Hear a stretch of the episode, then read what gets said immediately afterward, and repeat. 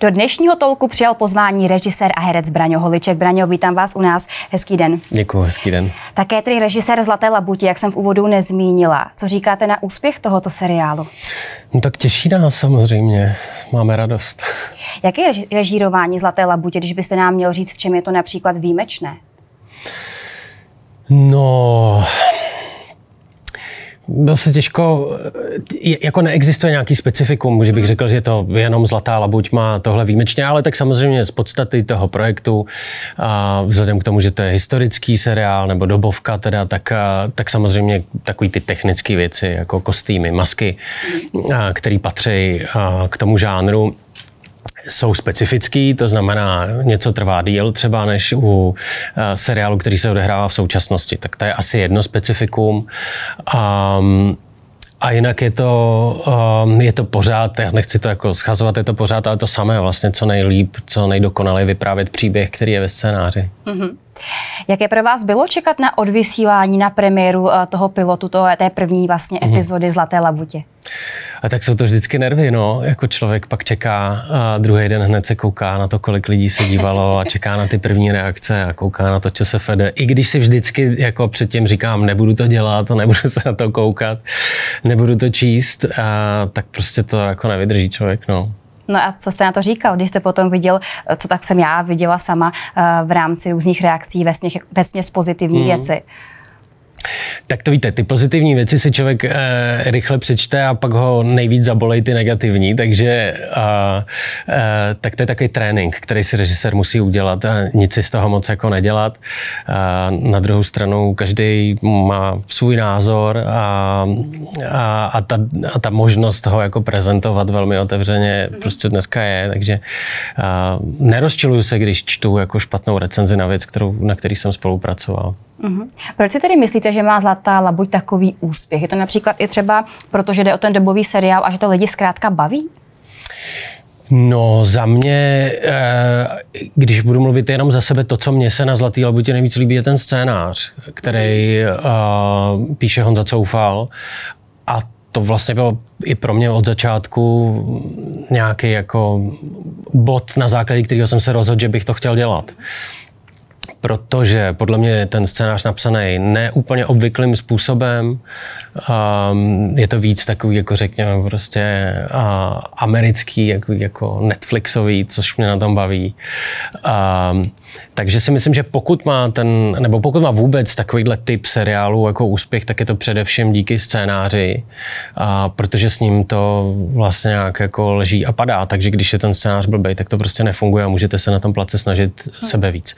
Takže podle mě, podle mě je to ten příběh. No. Co je pro vás asi nejdůležitější při režírování Zlaté labutě? Mm, to je těžko říct, to, ono, to samotné režírování je vlastně jako neustálá komunikace se spoustou lidí a, a, a taky to znamená, že musíte hlídat strašně moc věcí. Vlastně režírování není jenom o tom, že se bavíte s těma hercema, jak to mají udělat, ale vlastně musíte řešit spoustu problémů od toho, uh, jestli to vůbec stihnete tu scénu v tom čase, který na to máte, uh, který na to máte v plánu jako daný. Um, takže těžko říct, co je jako uh, nejdůležitější, ale ale znovu se asi vrátím k té předchozí otázce. Nejdůležitější je nějakým způsobem přetavit ten scénář tak, aby ta situace, na který pracujeme, prostě byla funkční, aby to, co mám pocit z toho scénáře, že by mělo být vyznění a aby se mi do té scény podařilo dostat za pomocí právě všech těch prostředků, který k tomu mám. A co pak třeba nějaká improvizace na place od herců? Eh, co by pro vás jako pro režiséra? To je samozřejmě důležitou součástí. Já takhle strašně rád pracuju. Ne vždy je to možný. Někdy prostě máte právě třeba kvůli tomu času. Někdy nemáte tolik času si s tou scénou hrát a, mm-hmm. a ohledávat ji ze všech, ze všech stran. Takže ne vždy je to možný, ale pokud to jenom trochu jde, tak já jsem rád za jakoukoliv invenci ze strany těch herců, anebo vlastně i celého štábu. Já jsem, mám pocit, že jsem jako velmi, nebo ne, jsem rád, když ty lidi mají pocit, že to je jako společná věc, takže do toho vstupujou. Takže improvizace je vítaná. Máte třeba teď v hlavě nějakou konkrétní improvizaci od nějakého konkrétního herce, která tam proběhla na place? Um, Já rád dělám to, co herci poměrně nesnášejí, že tu uh, kameru, za, nebo to, to jetí zastavují, že oni jako odříkají ten text, zahrají to, co mají uh, zahrát a pak se očekává, že teda zakřičím stop a že to zastavím a já, oni to teda nemají rádi, ale já je rád nechávám jako ještě dohrát chvilku. Mm-hmm. To znamená, že, že oni čekají, že už se to zastaví a někteří, kteří když jsou jako v tom, v té scéně, tak, tak jsou schopní pokračovat dál a třeba ještě jakoby něco přidat na závěr. Tak, tak tohle je taková, taková oblíbená finta, kterou já používám na herce. A pak jsou to spíš takové drobnosti, jako um, když se ta scéna staví a když se vymýšlí, kdo kam půjde, kdo jak bude sedět, co bude u toho dělat a tak, tak někdy prostě přijde nějaký nápad v průběhu té zkoušky, který tam zakomponujeme.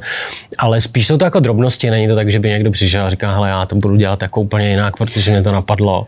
A, tak takhle to úplně není. No. Jak moc velkou roli pro vás hraje to prostředí, ve kterém natáčíte ten velký dobový vlastně krásný ateliér? Mm. No, tak um,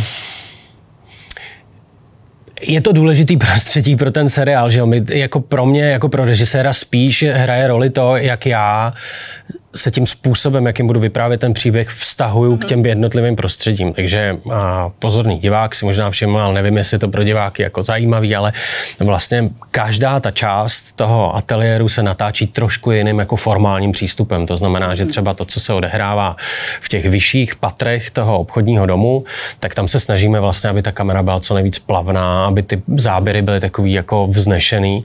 A čím níž se v tom obchodním domě jde, až po to spodní patro, kde jsou um, kde mají zázemí ty, eh, ty prodavačky, ty hlavní, a prodavači, tak, eh, tak tam třeba točíme striktně jenom z ruky. Takže je to takový jako dokumentárnější, vlastně takový trošku jako špinavější způsob a eh, toho, toho obrazového vyprávění. Takže, takže třeba tohle je pro mě zajímavý, jako že ten ateliér si člověk nejdřív musí nějakým způsobem ohmatat, to jo. A pak druhá věc je, jakým způsobem ten ateliér funguje s tím příběhem tak takhle to, ho třeba používáme. Tohle je třeba hrozně zajímavý, to by mi jako nedošlo, ale zároveň to má hrozně hezkou jako logiku mm. a v těch záběrech to potom je vidět v rámci toho seriálu, když to jako člověk jako zpětně uvědomí. Jak probíhala u vás příprava konkrétně na to režírování? Bylo to třeba tak, že jste se vyptával svých starších příbuzných na tu dobu? Mm, to ani ne, protože my jsme od začátku, a to je možná i část jako úspěchu Zlaté labuti, my jsme od začátku vlastně si říkali, že uh, to, o co tam jde, to, že v každé době člověk touží po lásce, když to řeknu velmi zjednodušeně, a platí prostě v jakoukoliv dobu. To už je jako v té větě, kterou jsem řekl.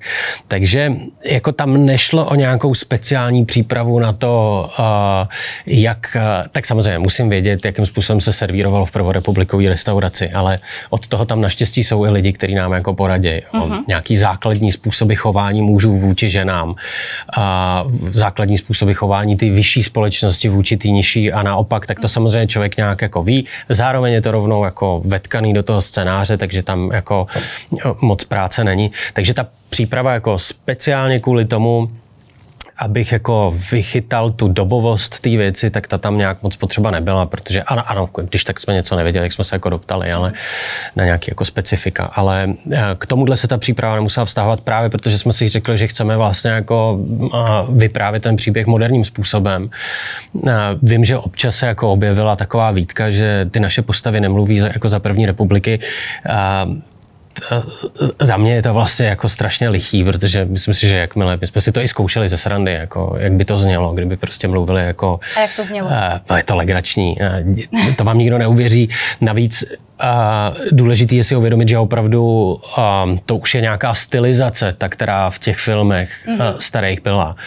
A, a když se pak bavíte, jakým způsobem se mluvilo na Žižkově a na Smíchově, tak ta, ta mluva byla samozřejmě jako velmi, um, jak to říct, ne, nebyla vznešená, jako mm. to byla úplně normální mluva, jako mluvíme dneska, takže to si myslím, že takový jako, eh, taková výtka, která není úplně eh, na místě, protože kdyby jsme to natočili tak, jak si to ty, ty lidi jako ty, kteří to vytýkají, představují, tak by si myslím si ťukali na čelo a říkali, že jsme se úplně zbláznili. Máte třeba, Braňo, v hlavě nějakou scénu, která vám zkrátka jako ne a ne nešla natočit, se kterou byly nějaký problémy zkrátka? Ale jo, dokonce i z prvního dílu jsme i něco přetáčeli, protože samozřejmě, a to se týká toho, no, co jste se ptala předtím, ten ateliér je obří. Hmm. A, eh, a vy se pohybujete po všech těch prostředích a některá mají svoj, svoje specifika, co se týče nějakého jako natáčení, odkud vypadá nejlíp to prostředí, jak se k němu chovat a tak. Takže když jsme do toho ateliéru vlítli poprvé, tak, eh, tak spousta těch míst ještě vyžadovala nějakou jako hlubší práci a více s tím prostě seznámit. Takže tam bylo pár scén, který, myslím, že tři scény jsme dokonce přetáčeli, což není úplně běžný. Jaké konkrétně to byly? Vzpomínáte si? Vzpomínám, no byla to první scéna z prvního dílu, kdy, eh, kdy Bára zaběhne do, vlastně poprvé do toho obchodního domu a odstne se v té dámské šatně, tak ta tam už když jsem to jako dotočil tu scénu, tak jsem věděl, že to je celý blbě, ale už to prostě nešlo vzít zpátky a byla to poslední scéna toho dne, tak a mně bylo jasný, že to jako neprojde. A, tak ta, tuhle jsme přetáčeli. A pak ještě jedna taková scéna jako nahoře v těch kancelářích, kde je ta, kde ta Praxlova a ten Kučera tam mají kanceláře, tak tam, když se oni nějak znovu jako uvidí, myslím, že to byl taky první nebo druhý díl. Mm-hmm. A s tou chodbou jsme se nějak nemohli prostě se porovat ze začátku, takže, takže to jsme taky přetáčeli. No. Vy v rámci režie spolupracujete s Biserem a Richtevem, tak jaká je to spolupráce? Příjemná, my se s Bisem známe velmi dlouho, už uh, od seriálu Vyprávěj, takže uh, kde jsem teda hrál. Uh, ale my se známe dlouho, zase v té době, co jsem hrál ve Vyprávě, tak by si, uh, uh, jsme se přáteli, aby si chodil se dívat na, do divadla na moje inscenace, který jsem režíroval v divadle ještě tou dobou. Takže my se známe a um, je to jako, vlastně má to tu profesionální část, která je úplně bez problémů, prostě si tu práci předáváme jenom tak, aby jsme oba točili stejný seriál a taky jsme hlídaný, aby jsme to drželi co nejvíc podobně. A ta druhá je čistě jako přátelská báze a myslím, můžu říct, že se máme rádi, že jsme kamarádi, takže tam problém nebyl. Jak třeba hledáte kompromisy? No my je moc hledat nemusíme, jo. To, je, to je právě eh, ono, takovýto typ seriálu, když eh, on nejde točit v, eh, v jednom člověku, jako jeden režisér to dělat nemůže, protože uh, já vždycky potřebuji nějakou, nějaký čas na přípravu na to natáčení a pak potřebuji jít točit, takže a pak se musí zase ten seriál posprodukovat, takže vlastně teoreticky by ten režisér musel být neustále na place, tím, by, tím pádem by vlastně neměl šanci se na to připravit. Takže to se vždycky dělá ve vícero lidech a takže, takže my jako nemusíme moc, my máme vždycky svůj kus, který máme na starosti. Já jsem točil první první tři díly, pak byl by si tři díly a pak jsme se začali střídat po větších kusech, ale vlastně šlo jenom o to, abych to já nějakým způsobem nastavil, což ale nebylo tak, že bych to dělal sám, na to je stejně celé jako tým, kterýho jsme oba součástí, takže, eh, takže tam jsme se společně jako řekli, jak to budeme točit. Já jsem začal, na tom jsme se našli nějaké věci, které je potřeba vylepšit, které naopak fungují a ty se přenesly pak do toho dalšího natáčení, a, takže my se jakoby nemusíme přijít eh, o nic. My máme prostě každý svůj, svůj kus stejného seriálu, u kterého musíme dodržet to, aby prostě fungoval stejně. Teď mi řekněte, Braňo, pozná například eh, nějaký bystrý divák, že tuhle epizodu jste režíroval vy a tu druhou Biser Arichtev? Neměl by. Neměl by, já myslím, že nepozná. Myslím si, že kdo by to mohl poznat, je teoreticky někdo jako z kolegů, který ví přesně tak, jakože nevím, asi by si má třeba trošku rád jako jiný objektivy než já. Třeba. co jste by si ho, jak mu tedy říkáte, eh, během natáčení Zlaté labutě naučil a co on vás naopak v rámci režírování? Hmm, co jsem já jeho naučil, to byste se museli zeptat jeho, tak toho po- pozvěte, jestli už tady nebyl. nebyl ještě. A co jsem se naučil já? No, já jsem se toho naučil spoustu, protože samozřejmě uh, už jenom tím, že vlastně musíte nějakým způsobem se jako vzájemně držet toho stylu, který nastavujete, tak, tak samozřejmě, když jsme se pak koukali na ty první díly, než ještě by si začal točit, tak jsme si právě říkali, co funguje, co nefunguje, co by bylo potřeba udělat jinak. Když by si říkal, že něco jako mu třeba nefunguje, nebo že by to zkusil jinak, tak já se na to pak můžu podívat a vlastně podobný princip jako použít. Ale asi se to nedá říct jako úplně, úplně konkrétně. A a pak ta, ta otázka, kterou jste měl předtím, prostě stejně jsme jako každý trošku jiný, jako každý, mm-hmm. každý se zaměřuje na něco trošinku jako jiného, takže um, takže nějaký jako drobný rozdíly tam budou a nikdo se nás ani nikdy nesnažil jako smazat ty hranice mezi náma, mm-hmm. jako aby, aby jsme to dělali úplně stejně. Pak bychom to nemuseli dělat my, pak by to mohl dělat kdokoliv, kdo by měl na to manuál. Když byste nám měl přiblížit práci režiséra, tak jak konkrétně vypadal casting u Zlaté labuti? Je to například i tak, že režiséři také nějakým způsobem zasahují například i do toho obsazení těch herců?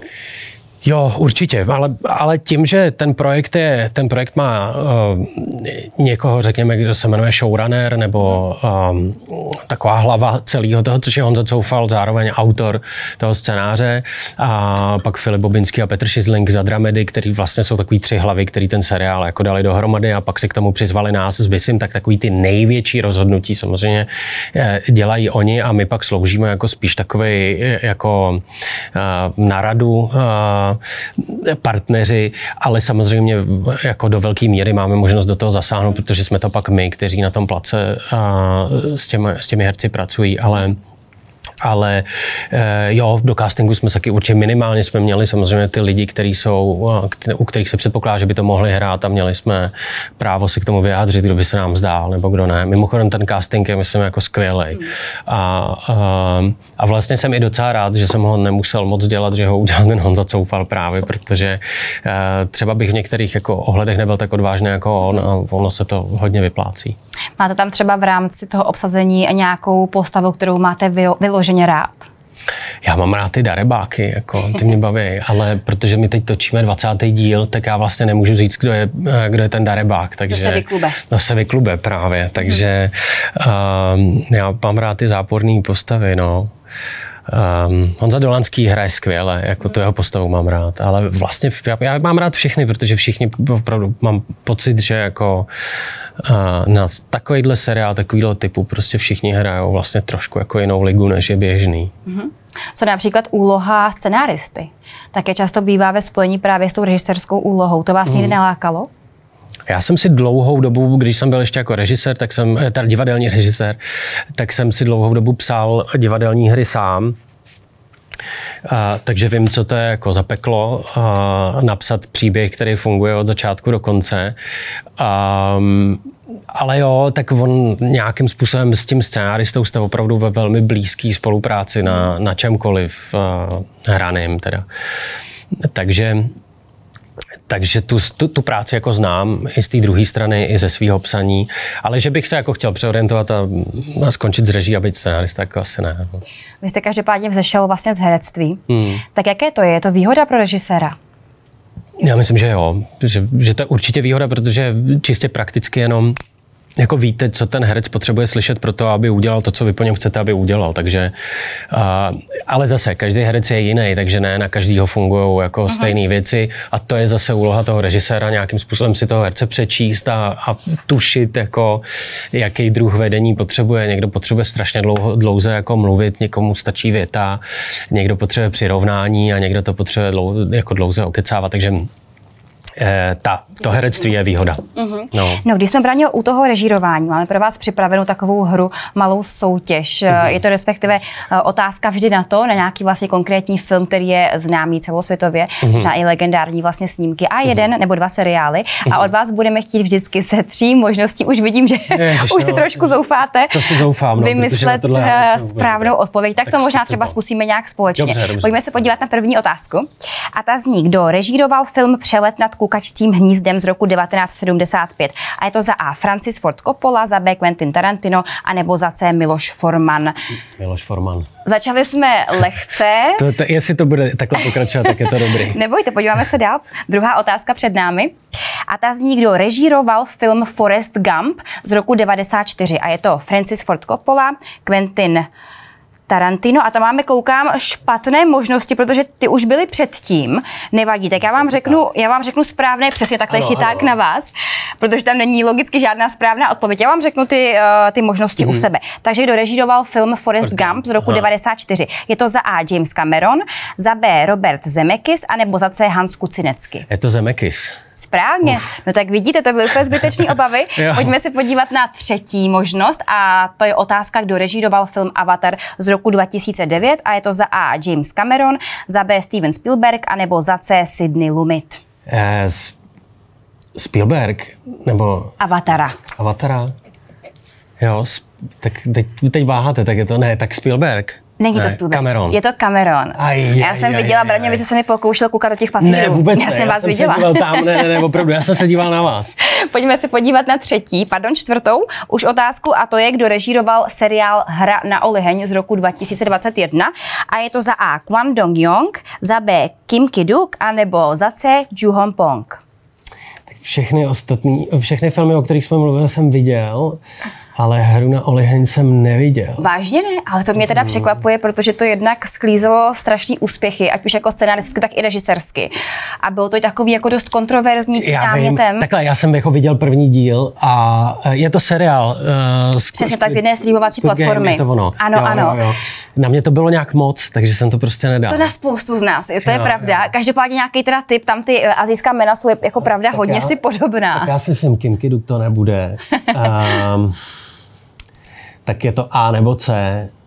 Uh, tak já řeknu A. Jo, správně, A. tak vidíte. Typovačka, Jsem možná mohl předtím zkusit tou typovačkou. Jo, jo, jo. A poslední otázka pro vás Teď, abyste mě připravená. nepodezírali, že se dívám do toho. Kdo režíroval miniserii Iveta, která je na platformě Vojo a je z roku 2022? A je to za A. Ondřej Gregor Brzo Bohatý, za B. Jan Hřebejk nebo za C. Michal Samir. Michal Samir. Správně. No takže až na jednu.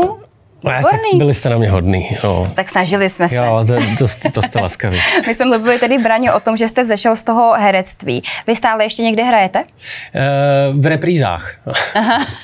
A aktivně, jako a- myslím. Aktivně ne, ne, nehraju. Teď, teď jsem měl takovou jako uh, příhodu, protože jsme točili nějakou scénu uh, v Labuti, kde má přijít velmi rozčílený zákazník a mně se to nějak nedařilo z pána komparzisty dostat, aby řvál uh, v uprostřed obchodáku a když jsem pochopil, že nemám tolik času na to, abych to s ním zkoušel tak dlouho, než bych ho to naučil, tak jsem se převlíknul do kostýmu a řval jsem já. Tak to byla moje, to je moje cameo v, eh, ve Zlatý labuti, Aha. který se snad už nebude opakovat. A, um, a jinak jsem dlouho už nehrál, no, nehraju. Chybí vám to? Uh, takhle, určitě ne. ne to, to, ta, ta otázka je spíš jako, že bych se někdy pro zábavu něco třeba eh, jako zahrál nebo zkusil nebo v něčem, ale ani ne tolik, protože bych potřeboval hrát, ale protože by mě bavilo přijít na ten plac a nemít tu zodpovědnost toho režiséra, umět jenom ten text a vlastně tam chvilku si jako užít tu atmosféru jako herec, ale nemám tu touhu, nemám tu ambici, ne. A řekl byste, že jste lepší režisér než herec? Ježíš, no tak snad jo, protože a, teď posledních, eh, řekněme, eh, 8 let v té televizi a ve filmu a předtím nějakých jako 11 let v tom divadle a jenom režíruju, tak snad tím, že to dělám takhle dlouho, tak snad už se to potvrdilo, že hrát nemám a mám spíš režírovat. Jaká nabídka by ale nicméně musela přijít, nebo mohla přijít v rámci herectví, kterou byste neodmítl? Těžko říct, no dobrý scénář, uh, asi dobrý scénář uh, a taky uh, to je takový kliše, ale vlastně mm-hmm. by mě asi bavilo, kdyby to bylo s, lid, bylo, bylo s, lidma, který mám rád, jako se kterými by to bylo fajn, to natáčení. No, nemám, jako nemám vysněnou roli, kterou bych chtěl hrát. Vás si někteří fanoušci, naši diváci pamatují ze seriálu Ordinace v růžové zahradě. Eh, Vy jste tam tedy z té role toho doktora, doktora Zajíce přešel do toho režisérského křesla. Tak jak je to pro vás je vlastně výdat se s tou partou, se kterou jste dříve hrál? Jsou tam ještě ty herci z vaší vlastně doby? Jo, jo, jsou, tak ty základní, eh, hlavní tam jsou, a ty jsou pořád, bez nich by ta ordinace asi nebyla ordinací. Um, já jsem tuhle zkušenost, jak jsem tady několikrát říkal, eh, jak jsem dělal to divadlo, tak já jsem tuhle zkušenost zažil. Jako vlastně jsem poměrně dlouhou dobu režíroval v divadle a zároveň jsem ty kolegy eh, měl jako na place a pak jsem je třeba režíroval v divadle. Jo. Takže pro mě to zase ten vztah jako mezi režisérem a hercem a mezi hercem a hercem jako kolegama není nějak komplikovaný. Já jsem to měl vždycky poměrně jako jasný. Tam jde jenom o to, abyste těm lidem ukázali, že víte, co chcete a pak, a, a, a pak jim dali najevo, že, že, že máte nějakou vizi jako při té práci režiséra a, a ten respekt jako přijde sám. Takže tam jsem jako neměl problém v tom, že by mě někdo neposlouchal, protože jsme předtím byli jako dva herci a teď jsme režisér a herec. A nemrzí vás například, když pak vidíte tam tu hereckou partu, že třeba už do nich jako nepatříte, do těch herců, myslím. E, ne, ne, Takhle jednoduchý to je. ne, takhle jednoduchý to je, protože ono se to nedá, myslím, oddělit, jako, eh, že byste řekli, tohle je herecká parta, tohle je štáb, no, prostě bychom tam jako všichni furt společně, jako nedá se říct, že bych byl vyčleněný, to asi ne. Co je podle vás asi největší rozdíl v rámci režírování jak ordinace, tak Zlaté labutě? Jako mezi těma dvouma seriálama? Ano. Mm, asi jsme o tom dost mluvili na začátku, ty specifika toho samotného příběhu mm-hmm.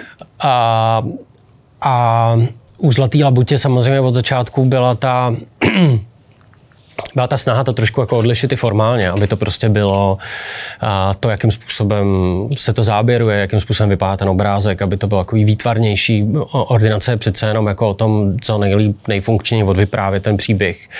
Postav, který už dobře znáte, ale tady je potřeba se s těma postavama seznámit a zžít se s ním. V ordinaci už nepotřebujete u diváků, aby se nějak zásadně jako zžívali s těmi, mm-hmm. s těma hlavníma figurama, ale tady jako jde o toto vybudovat od základu, tak, tak třeba v tomhle. No. A ten jako ten celkový look toho seriálu je přece jenom o dost jiný, jako na, na té labuti. Jak se vám, Braňo, daří nějakým způsobem skombinovat roli tatínka od třech vlastně malých holčiček manžela a zároveň režiséra? Ještě kluka mám. Dvě, dvě holčičky a kluka. Uh, tak jenom, aby jsme mu, ano, ano, mhm. aby jsme mu neukřivdili uh, Hugovi. Uh, tak to veškerý obdiv patří mý manželce, která je schopná to jako zvládat, když já mám ty brzký ranní nástupy a vracím se pozdě, protože my většinou točíme od 6, od 7 od rána a, a vracím se někdy v 8 v těch natáčecích dnech a plus spoustu dní zabere ta příprava, ale tak to jsem aspoň nějak doma. Uh, no, nevím, pracuju na tom, jako to, co je podle mě důležité, je, je ta kvalita toho času, který člověk tráví s těma dětma. Uh-huh. A, takže je asi lepší být prostě v dvě, dvě hodiny intenzivně s dětma. Neříkám, že se mi to daří, ale říkám, že si to uvědomuju a že se na tom snažím co nejvíc pracovat, aby, um, abych nemyslel na práci a myslel opravdu na to, že uh, tam máme ty tři krásné bytosti malý. A a pak, když jsem v práci, tak se soustředit na práci a ne, ne prostě to nemíchat dohromady, takže je asi účinnější prostě strávit dvě jako poctivý, intenzivní hodiny s dětma, kdy hlavně oni vědí, že máte jejich jako pozornost a že ten čas je jejich. Ale říkám, snažím se na tom jako pracovat. No. Co byste jim, Braňo, řekl, kdyby někdo z nich se rozhodl jít do vašich stopách a stát také třeba režisérem, konkrétně třeba u těch holčiček? Protože já mám takový pocit, že v Česku není tolik jakoby ženských režisérek. Mm. To je pravda, no, to je, to je pravda. Ale, ale myslím si, že se to taky lepší a myslím si, že a, jako by tím správným směrem, no co bych jim řekl, jako pokud budou mít pocit, že je to udělá šťastnými a dělají cokoliv, co si myslí, že, že díky tomu budou šťastný. No. Já mám to štěstí, že z 95% mě moje práce baví, v 5% je to a, jako nepříjemný a stresující. A, nebo stresující je to v hodně procentech a, a ta zodpovědnost je strašně velká a to, to co v, ty očekávání jsou obrovský většinou. Ale, ale mám to štěstí, že dělám práci, která mě opravdu baví, kterou jsem se vždycky přál dělat takže pokud tohle, tyhle parametry to splní i pro ty děti, tak ať to dělají, ale teda jako nedoporučoval bych jim to. Z jakého důvodu? No, protože žijete v absolutní nejistotě neustále. Hmm jako uh, my jsme strašně malý rybníček, uh, i když se může zdát, že těch věcí se tady dělá spoustu, tak, uh, tak ne všichni mají to štěstí, uh, že, že můžou prostě pracovat. Uh, musíte neustále bojovat s tím, že musíte pořád někomu něco dokazovat. Eh, není, jako není to jednoduchý, aspoň teda pro mě. Takže v tomhle ohledu uh, máte absolutní nejistotu. Já mám bratra, který je lékař, je strašně šikovný, odřel si to na škole jako skvělý lékař a vím, že jeho bude vždycky potřeba. A hmm jako mě třeba nebude potřeba. Takže žijete v takovýhle nejistotě, že nevíte, jako kdy, kdy se vám něco povede. A navíc ještě je to tak, že ten úspěch jako neznamená, že tu práci budete mít dál, prostě to tak nefunguje. Znám spoustu kolegů, kteří natočili skvělé věci, a věci, které mají skvělé hodnocení a pak vlastně pak nemají práci, protože se to tak stane. Braňo, ještě mi řekněte, když doma například sledujete nějaké filmy, uh-huh. máte takovou tu nemoc povolání, jak si říká, že si jako říkáte, tohle šlo udělat jinak, tohle bylo dobrý a tak dále, jako toho kritika v sobě, že máte. Mám, ale spíš jako záměrně, že se na něco dívám a říkám si, teď se budu snažit učit, takže se budu teď dívat a budu se dívat na to, co mi funguje, co nefunguje, proč, když nějaká věc funguje, tak se budu snažit analyzovat, proč to jako funguje. Takže si předtím, než se na to jdu dívat, tak se rozhodnu, jestli si to jdu jako užít, jako ten příběh, anebo půjdu po té jako stránce, že se budu snažit vysledovat práci toho režiséra, potažmo kameramana. Takže je to na nějakém rozhodnutí jako vnitřním. Hezky. No a Vraň, úplně poslední otázka. Proč by se diváci neměli nechat ujít seriál Zlatá labuť? Protože si myslím, že takový seriál tady prostě není. Nebyl a, a, a není a je to vlastně jako, myslím, že to je jako výjimečný počin v rámci toho českého televizního éteru seriálového. Tolik tedy režisér Braňo Holiček, já vám děkuji za váš čas a držím já palce v dalších projektech. Děkuji. Ať se daří, díky. Díky. Dnešní talk je u konce, já se na vás těším opět za týden v úterý, mějte se zatím krásně.